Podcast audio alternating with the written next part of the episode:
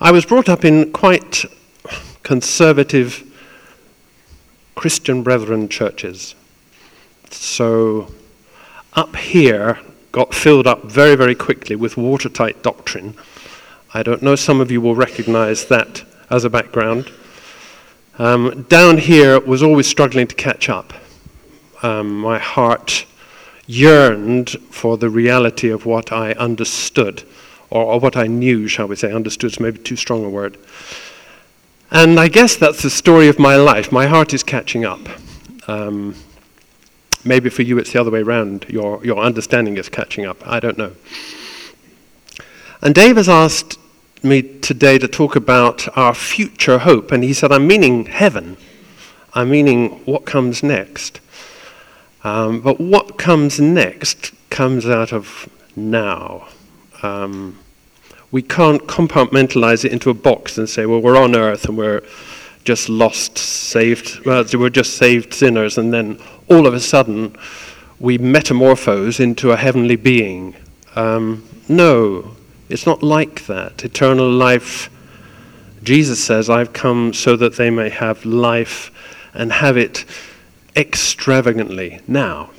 Um, and I think for those of us who, those who really walk with the Lord, heaven will scarcely be a big transition. Um, I don't know.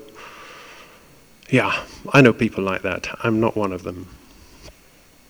So I've enlisted the help of my my brain is a little bit on the tired side, having just had COVID. So I've enlisted the help of some big hitters.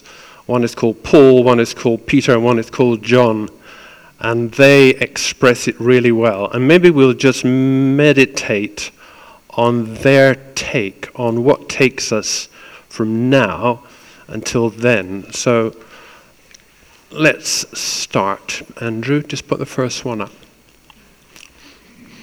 This is where these guys lived. They weren't just writing, it's where they were. It's who they were. It was their consciousness. What's your consciousness this morning? You may be tired. You may be carrying something really, really hard which fights its way back into your consciousness every minute. I know we all go there. You're maybe not well. This is the real consciousness in which these guys lived, and they experienced all those things. I don't know, I don't know where Paul wrote the letter to the Ephesians from. Was it jail? Did he have the flu? Was it nice? Anyhow, this is Paul on the inside. He says, Because of his great love for us, God made us, has made us, perfect tense, alive with Christ. He, he actually makes up three verbs here. There's three verbs that only occur in this because he together with they're together with verbs. So alive with Christ. That's a special verb. And raised us up with him. That's a special verb. And seated us with him. Paul's consciousness is it only works with him. Who I am now in this cell, maybe, only works because I'm with Him. I'm not here. I'm not on a stone floor. I'm raised up. I'm seated. I'm alive with Him. And our worship this morning, it got, it got me there. Did it get you there? That I'm with Him, that He's with me. That's who I am. That's who He is. This is Paul. And then Here's the future bit. So that in the age, this is what I woke up with. Thursday morning, I was scarcely conscious, and the Lord was kind, and He just dropped it into my heart. And I thought that surely has something to do with Sunday.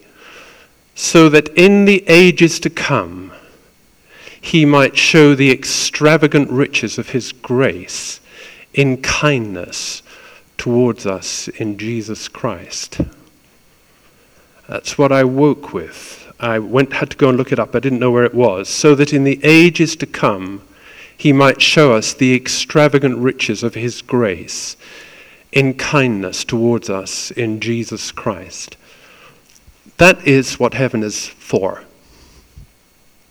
It's so that God, out of his love, has the opportunity to show me his extravagant grace in kindness. That is what God has for you.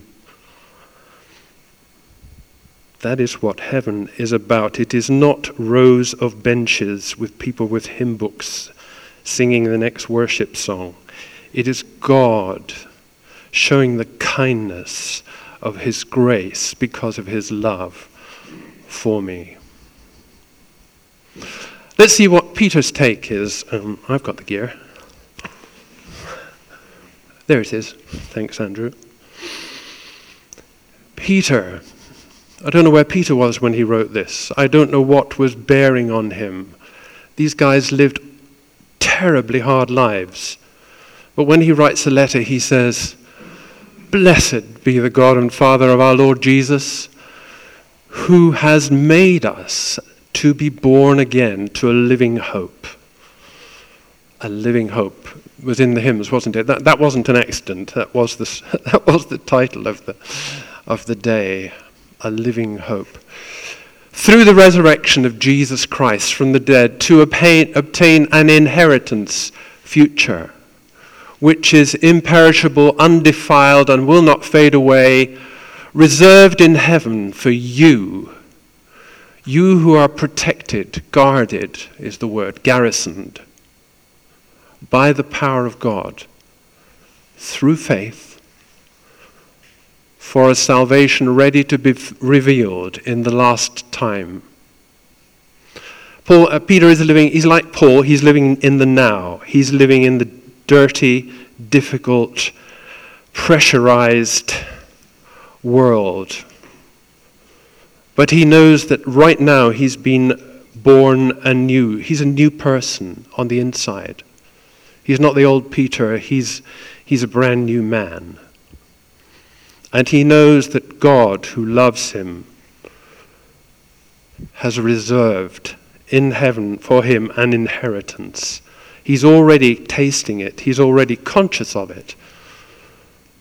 But he knows that it will be fully revealed in the last time. Uh, the Bible says that hope is like an anchor. In my troubled sea, that goes inside the veil, it goes inside where God is, and it holds me even, even though it's stormy.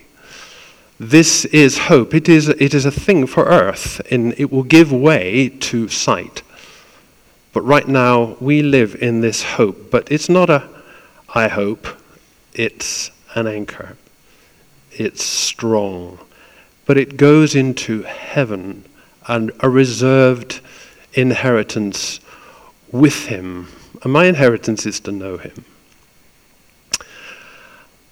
The basis of all this for these guys was that they were God's children. What am I pointing at? you do it, Andrew. Here's John. This is John's emphasis when he starts his letter, uh, not letter, gospel. He emphasizes this reality in which he lives, that he is a child of God. That that's what Jesus has come for.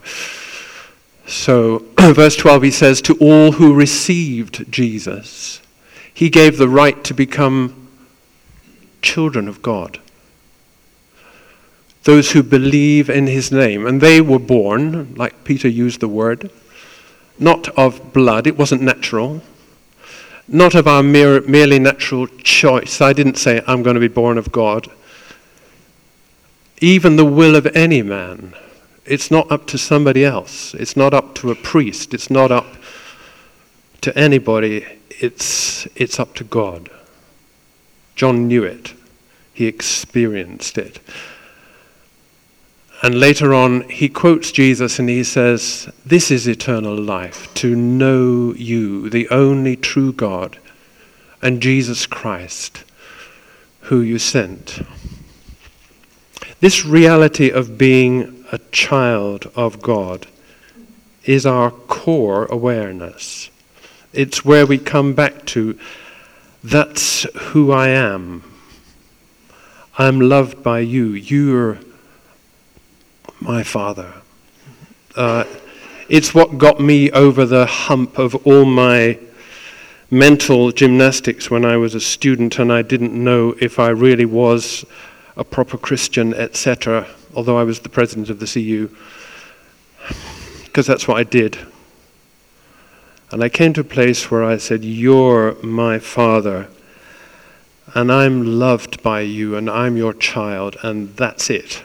And everything, Lord, you will have to build from there. And He did. Family. Andrew? Okay, that's our family. we have four kids, and they've produced eight grandchildren courtesy of their spouses. We had, as soon as you think family, it's something, for most of us, something wonderful, something core and basic. You don't need to think when you're with family, you just are. We had a weekend for our 70th in near the Lake District, and a friend rented us their big house. Well, practically gave it us. Um, and there was a place for each of us. So each of the tiny grandchildren, it was a fab house, um, each of the tiny grandchildren had a bedroom, and it was theirs. And we had a four poster. And there was a place for us, and we just lived there in a haze of happiness for the weekend. except for poor Sprog at the front right, who had got COVID and he actually gave it to the rest of us. uh, but he seemed to manage. Um, family, I'm a child of God. This is who I am. He's my father. That's who he is. Now, that's a bigger one, almost, isn't it? It's how God chooses to define himself not as the maker of the universe, although he does that, not as the miracle worker, although he does that. He chooses to be known as our Father. Wow. Wow. And so everything in my life must derive from that. I can't step beyond it. As soon as I do, I'm on shaky ground. I'm his child. He is my loving Father. This is what's going to carry me through into heaven. And when I get there, I will discover that's exactly the reality. There isn't a next step. Andrew. Uh, this Jesus uses Jesus uses this word abide, live, continue, dwell, remain a lot And when he talks to the disciples in John 14, 15, 16. Uh, check it out. Um, it's one Greek word, it's used as a verb or a noun. And I've, I've just picked it up here. In the same way that we, each, we all lived in that house for the weekend, and we all had a place, and it was ours. And they were with me, and I was with them. Jesus, in my Father's house are many rooms it's abiding places, living places, dwelling places. Same word. If that wasn't so, I would have told you. Ah. It's so big that Jesus knows he can't just say it and it's not really true. It's true. And if it's not true, he would have had to tell us. There's a place, I would have told you, because I'm going there to prepare a place for you. And if I go and prepare a place for you, Ian, put your name in, I am coming again and I will take you to myself so that where I am, there you also will be. And then further down in the chapter, same word. Jesus said, All who love me will do what I say. Obedience. We do have a part. My Father will love them, and we will come and make our home, same word, with each of them. So that's now. That's not then, that's now. And at the beginning, therefore, is that then or now? Well, I think it's both. There is a place with me. Now remember, God said that to Moses. There is a place with me. It was still to be made properly. But now it's there. It's made. There is a dwelling place for me in the Father's house. Who's in the Father's house? Only his children. There are angels, but in the house, everybody calls him Father. That's who he is. That's who I am. Andrew? I put this one in at the last minute because it's such a, such a wow verse. it's Paul, or whoever wrote Hebrews, which I reckon was Paul because it's so complicated, it has to be Paul. this is where we are. It says this is past tense. You have come, perfect tense. You have come, he says, to Mount Zion and to the city of the living God and the heavenly Jerusalem and to myriads of angels and to the general assembly and church of the firstborn. Everybody is born into this church with the firstborn who are enrolled in heaven now, and to God, the judge of all, and the spirits of the righteous made perfect, and to Jesus, the mediator of the new covenant, and to sprinkle blood, which speaks better than the blood of Abel. See to it that you don't refuse him who's speaking. yeah.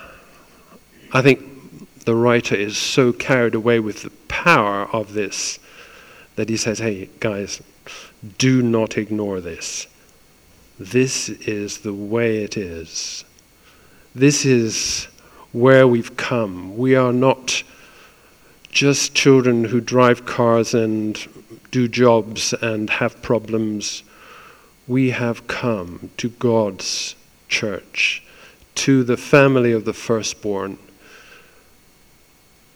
Make sure you're there all the time.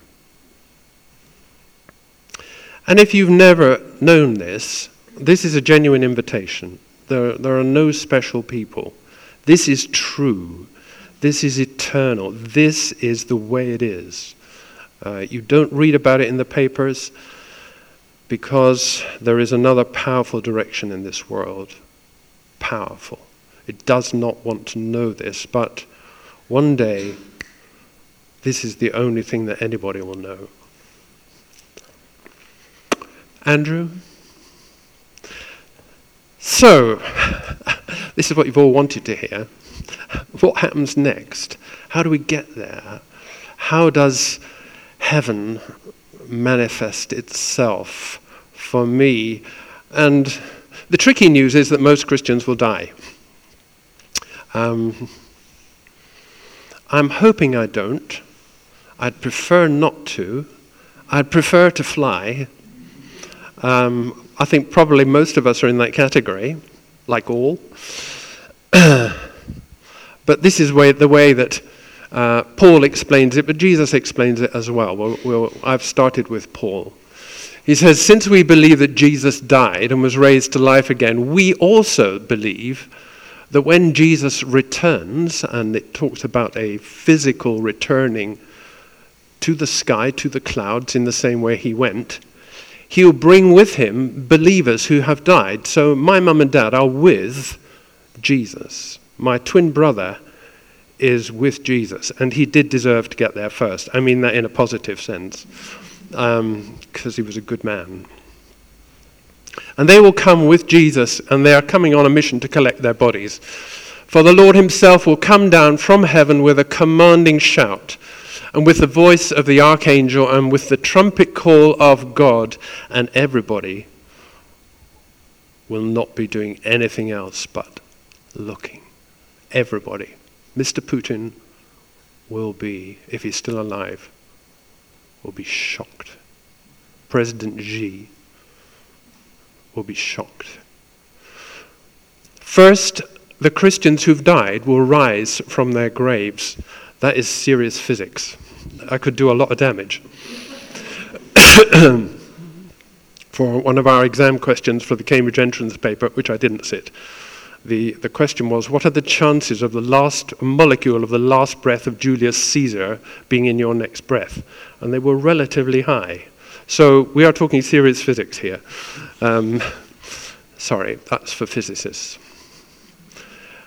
The Christians who have died will rise from their graves, and then together with them, we who are still alive and remain. And Paul wasn't still alive and remain, he, so he, he will be in the first brigade. Will be caught up in the clouds to meet the Lord in the air, and we will be with the Lord forever. Wow. Wow. Amazing. Um, I would love to be able to see it with my eyes. But maybe I will be reconstituted. Maybe I'll be already living in heaven and come back and collect a new body. I don't know. I suppose I don't mind. It's, it's up to you, Lord. It's okay.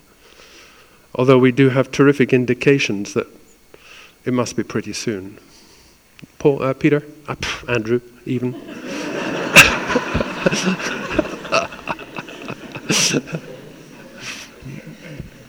Jesus talks about it, doesn't he? Um, um, Matthew 24, Mark 15. There's a whole chapter. They're, very, pretty much identical wording. And uh, you, you'll have to read it. Matthew 24, okay? Write it down. Jesus told us to be looking up. Look up, look up. Be aware, live live in this reality. It's not unreality, it's the reality. It's not escapism, it's feet on the solid rock, which is much more firm than this ground. This ground is only a collection of um, magnetic fields. Do you know that? It doesn't even exist. It looks pretty solid, but it isn't there at all. More physics. Jesus and the disciples say, say to him, Lord, when shall these things be? Because they're, he, he's, they're in the temple, and Jesus says, This is all going. And the disciples, Well, when's it going to happen? And, uh, and what will the sign be? And uh, help, Lord. And he said, Just look up, keep going. And that was a while back. That was 2,000 years ago. And the church has looked up and kept going. And it has made the church. The church that has blossomed is the church that has looked up and kept going. Um, we hear Chinese, leading Chinese brothers who say, don't, when you pray for us, don't pray that everything's going to relax and that Mr. Xi is going to turn into a nice guy and everything will be okay. He said, just pray that we look up and stay strong because that is how faith is built. That is how I connect really at the start of every day because I don't actually have any other options. Um, it's the wisdom of God. In this world, you will have tribulation, says Jesus, but hey, don't worry, I've overcome the world. Oh, that's the heavenly perspective. Um, the, the, the the, the, the souls under the altar, which is the fifth seal. Say, Lord, how long? And Jesus says, It's okay. Until the last of your brothers who will suffer with their lives has been counted. These things are precious to God. How I live in trouble, how I look to Him, how I believe in Him. It's a surprising choice that God made, but it was the best. Now, I like, I like, I quite like numbers. Two thousand years ago, that's in Bible terms, that's two days. Jesus said, "Tell that fox Pharaoh that I'm busy today and tomorrow, and the third day I will be perfected." Okay, so he's actually talking about his ministry. But he's Jesus, he's God. Is he talking about, I'll be busy for the first thousand, and then the next thousand, and we'll see what happens after that? I don't know. I think probably. Um, the early church in the first few centuries believed, check it out, that creation was in six days and that the world would last 6,000 years. And they said, after 6,000 years, the Lord will come. Check it out, early church fathers. We are, we're, we're at 6,000 and counting now because there were 4,000 before Jesus and 2,000 since. I'm only throwing it out. I'm not going to give you a number talk. Um, but that's, that's been common Bible belief. Andrew. so Jesus enlarges. So I've just taken this out of Matthew 24. He said, You will hear of wars and threats of wars, but don't panic. Yeah, these things must take place, but the end won't follow immediately. We're watching World War II in color on five at the moment. And they must have really thought, man, this is it. but the end was not yet. Amazing. Nation will go to war against nation and kingdom against kingdom, and there will be famines and earthquakes in many parts of the world, and there are. But all this is only the first of the birth pains, with more to come. And then he addresses the church You will be arrested, persecuted, killed. You will be hated all over the world because you are my followers. And this is growing exponentially. Persecution is growing exponentially as the church grows exponentially. And many will turn away from me and betray and hate each other and many false prophets will appear and deceive many people. Sin will be rampant everywhere, and the love of many will grow cold. But the one who endures to the end will be saved. This is what's important to God. Look up. Stand. Your anchor is, is holding fast in what is true, in the eternal inheritance laid up for me. It's written, it's sure. I think this is, I'll just say, I think this is the great tribulation and that it runs for the whole period of church. But I'll just toss that in in case you think that way. Um, I don't think there's a specific future event. and therefore the coming of Jesus can follow at any stage. He could come now. We might not sing the last hymn. Seriously.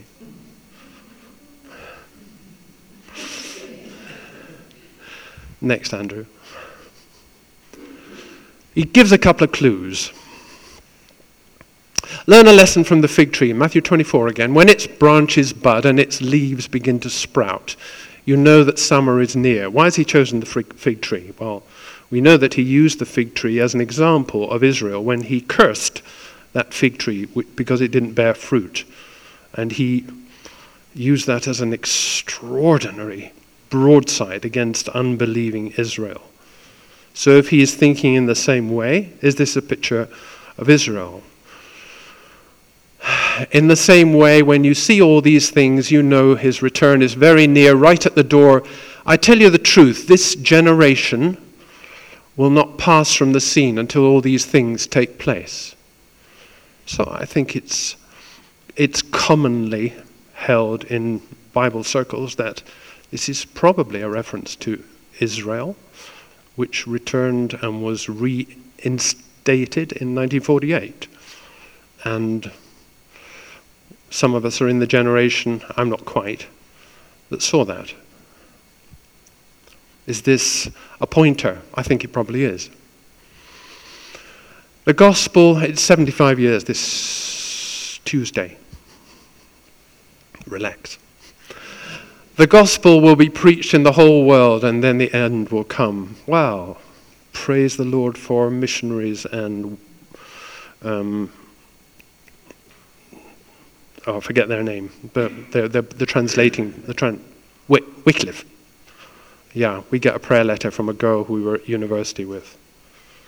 Top lady in Tanzania. She's done five so far languages into the Bible with her team. Will it be, is, are we technically looking for the very last person? Well, that wouldn't be realistic, would it? In that, so many Millions of people have already died. So it's not as if, if every last person had to have the gospel preached to them. So just think big picture. Yes, the gospel has gone into the whole world. Yeah. Wonderful. Amazing. Some of it even riding on the backs of the British Empire. Wow, incredible. But, and then the end will come. But nobody knows the day or the hour when these things will happen. Not even the angels in heaven or the Son himself. Only the Father knows, so be ready all the time.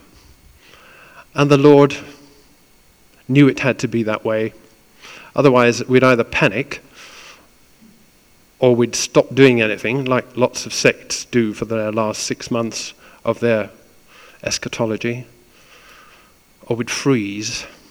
And Jesus says, We're not going to tell you the day or the hour. But He's given us hints as to the time frame.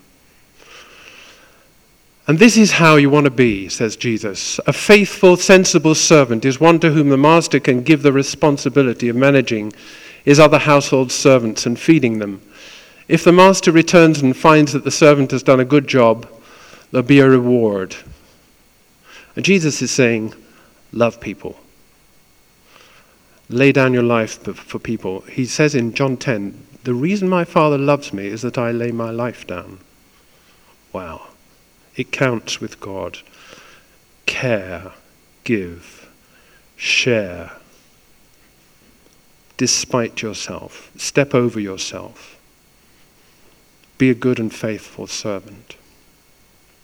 Andrew? and John gets a picture in Revelation of the way it's going to be. I don't know if he is seeing it then or future. Um, the church is referred to in Revelation as two metaphors. One metaphor is as a city, and one metaphor is as a loved bride. So we're going back to our original two pictures, aren't we? We're going back to relationship Jesus and his bride, father and children. And we're going to back to a place that is home, a place where God lives with us. That's what heaven is it's a relationship, it's home. I saw the holy city, the new Jerusalem, coming down from God out of heaven.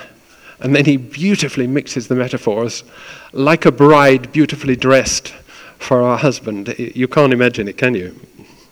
He's just mixing the two together, and then he separates them.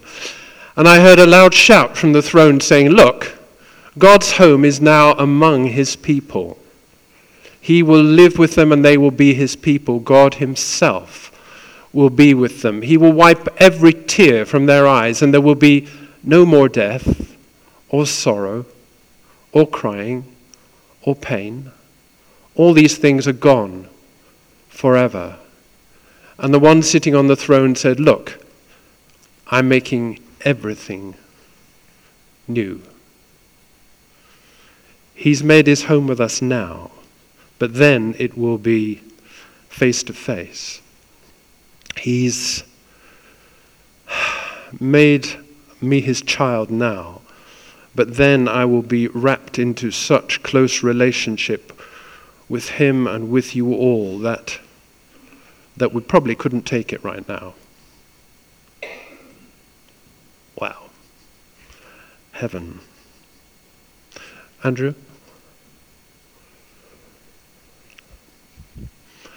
maybe this is all too much. Read, all right, and then, um, okay. Read, read uh, Revelation 21 and 22. I don't want to fill you up with Bible verses.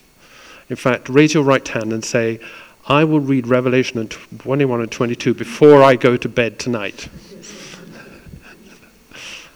Seriously, this is a wonderful description, powerful metaphors of the reality written in words that we can understand because the reality is much more wonderful. Let's go to the last slide, Andrew.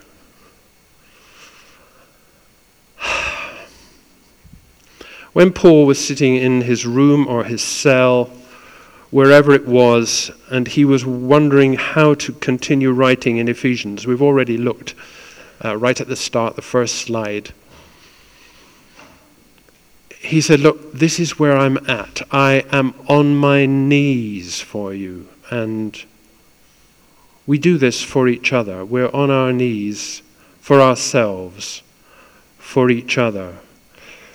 We're part of this family, and God, His name is written on our foreheads, says, says Revelation metaphorically. His, his ownership is written through our lives.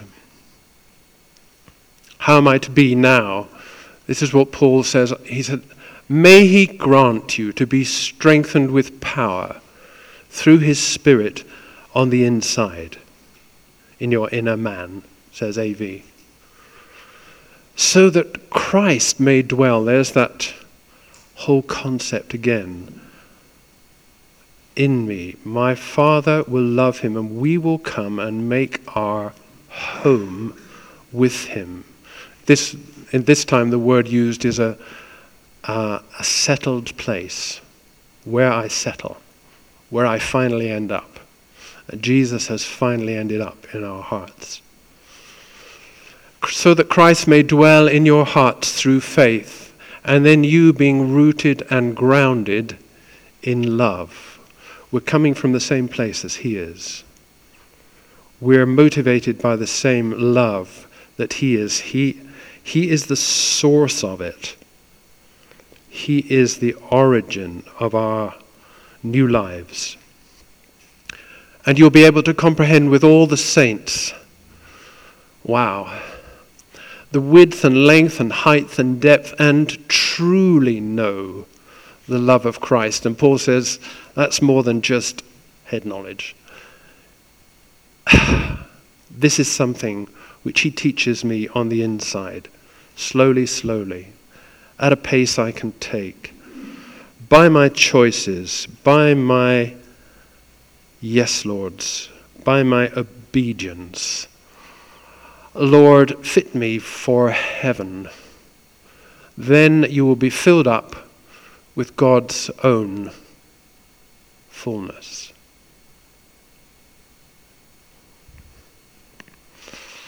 Let me pray for us.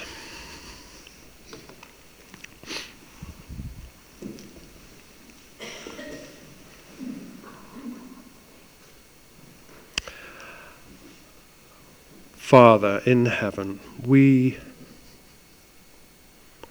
we ask you from the smallness of our hearts, from the restrictions of our humanity, from the weakness of our minds and our bodies, often, Lord. But we come to you in obedient faith, Lord, trusting who you are your gift of eternal life through Jesus Christ. Trusting that by your indwelling Spirit, you are with us on the inside. Lord, we pray that as we give ourselves to this reality, which will be ours forever, that you will transform and renew our minds, Lord. Make us think straight, Lord.